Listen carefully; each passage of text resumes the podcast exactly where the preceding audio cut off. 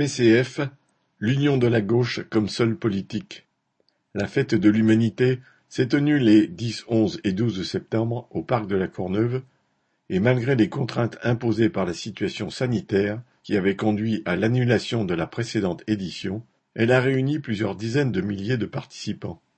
Le PCF fait ainsi la démonstration qu'il regroupe encore des milliers de femmes et d'hommes suffisamment dévoués à leur parti pour lui consacrer le temps et l'énergie sans lesquels un tel rassemblement est impossible.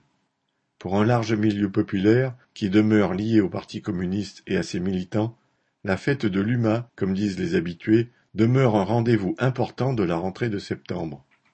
Cette année, la fête de l'humanité a donné l'occasion à Fabien Roussel, candidat du parti à l'élection présidentielle, de lancer sa campagne. Il y a un candidat communiste, proclame-t-il fièrement, contrairement à 2012 et 2017 où le PC avait fait le choix de s'effacer derrière Mélenchon. Mais pour défendre quelle politique?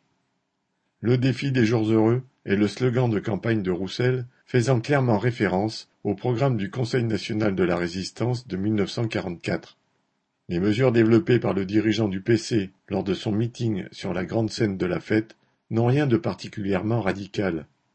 Le SMIC à 1800 euros, la lutte contre l'évasion fiscale, le tout accompagné d'une dénonciation très générale du capitalisme. Il se dit partisan d'une réduction du temps de travail pour que tout le monde puisse travailler, mais la seule mesure à prendre immédiatement selon lui serait un moratoire des délocalisations. Mettre en avant la défense de la souveraineté nationale permet à Roussel de ne rien proposer sur le terrain de la lutte contre le capitalisme et de la lutte de classe contre la bourgeoisie, bien française, qui accumule les profits. Pour obtenir l'application de ces mesures, Roussel n'a qu'une seule réponse.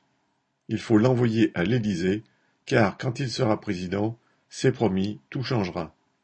Le candidat du PCF y croit si peu lui-même qu'il propose à toutes les forces de gauche de, citation, travailler à un pacte d'engagement commun aux élections législatives, avec pour objectif bâtir une nouvelle majorité à l'Assemblée nationale avec le plus possible de députés de gauche et écologistes, et bien sûr un grand nombre de députés communistes.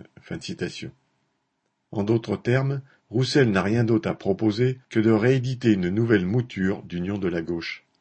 Mais les travailleurs n'ont pas la mémoire si courte qu'ils aient oublié comment le socialiste Hollande s'était proclamé l'ennemi de la finance lors de sa campagne présidentielle et de quelle façon il s'était empressé de la servir, une fois élu mais quel que soit le nom qu'on lui donne, une nouvelle union de la gauche, si tant est qu'elle soit possible et parvienne au gouvernement, ne ferait que conduire les travailleurs à une nouvelle impasse, source de déception.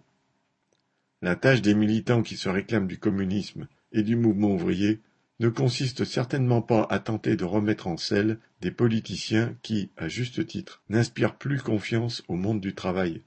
La tâche est de tout faire pour redonner confiance aux travailleurs dans leur capacité à changer la société par leur propre mobilisation et en menant la lutte de classe contre leurs exploiteurs. Marc Rémy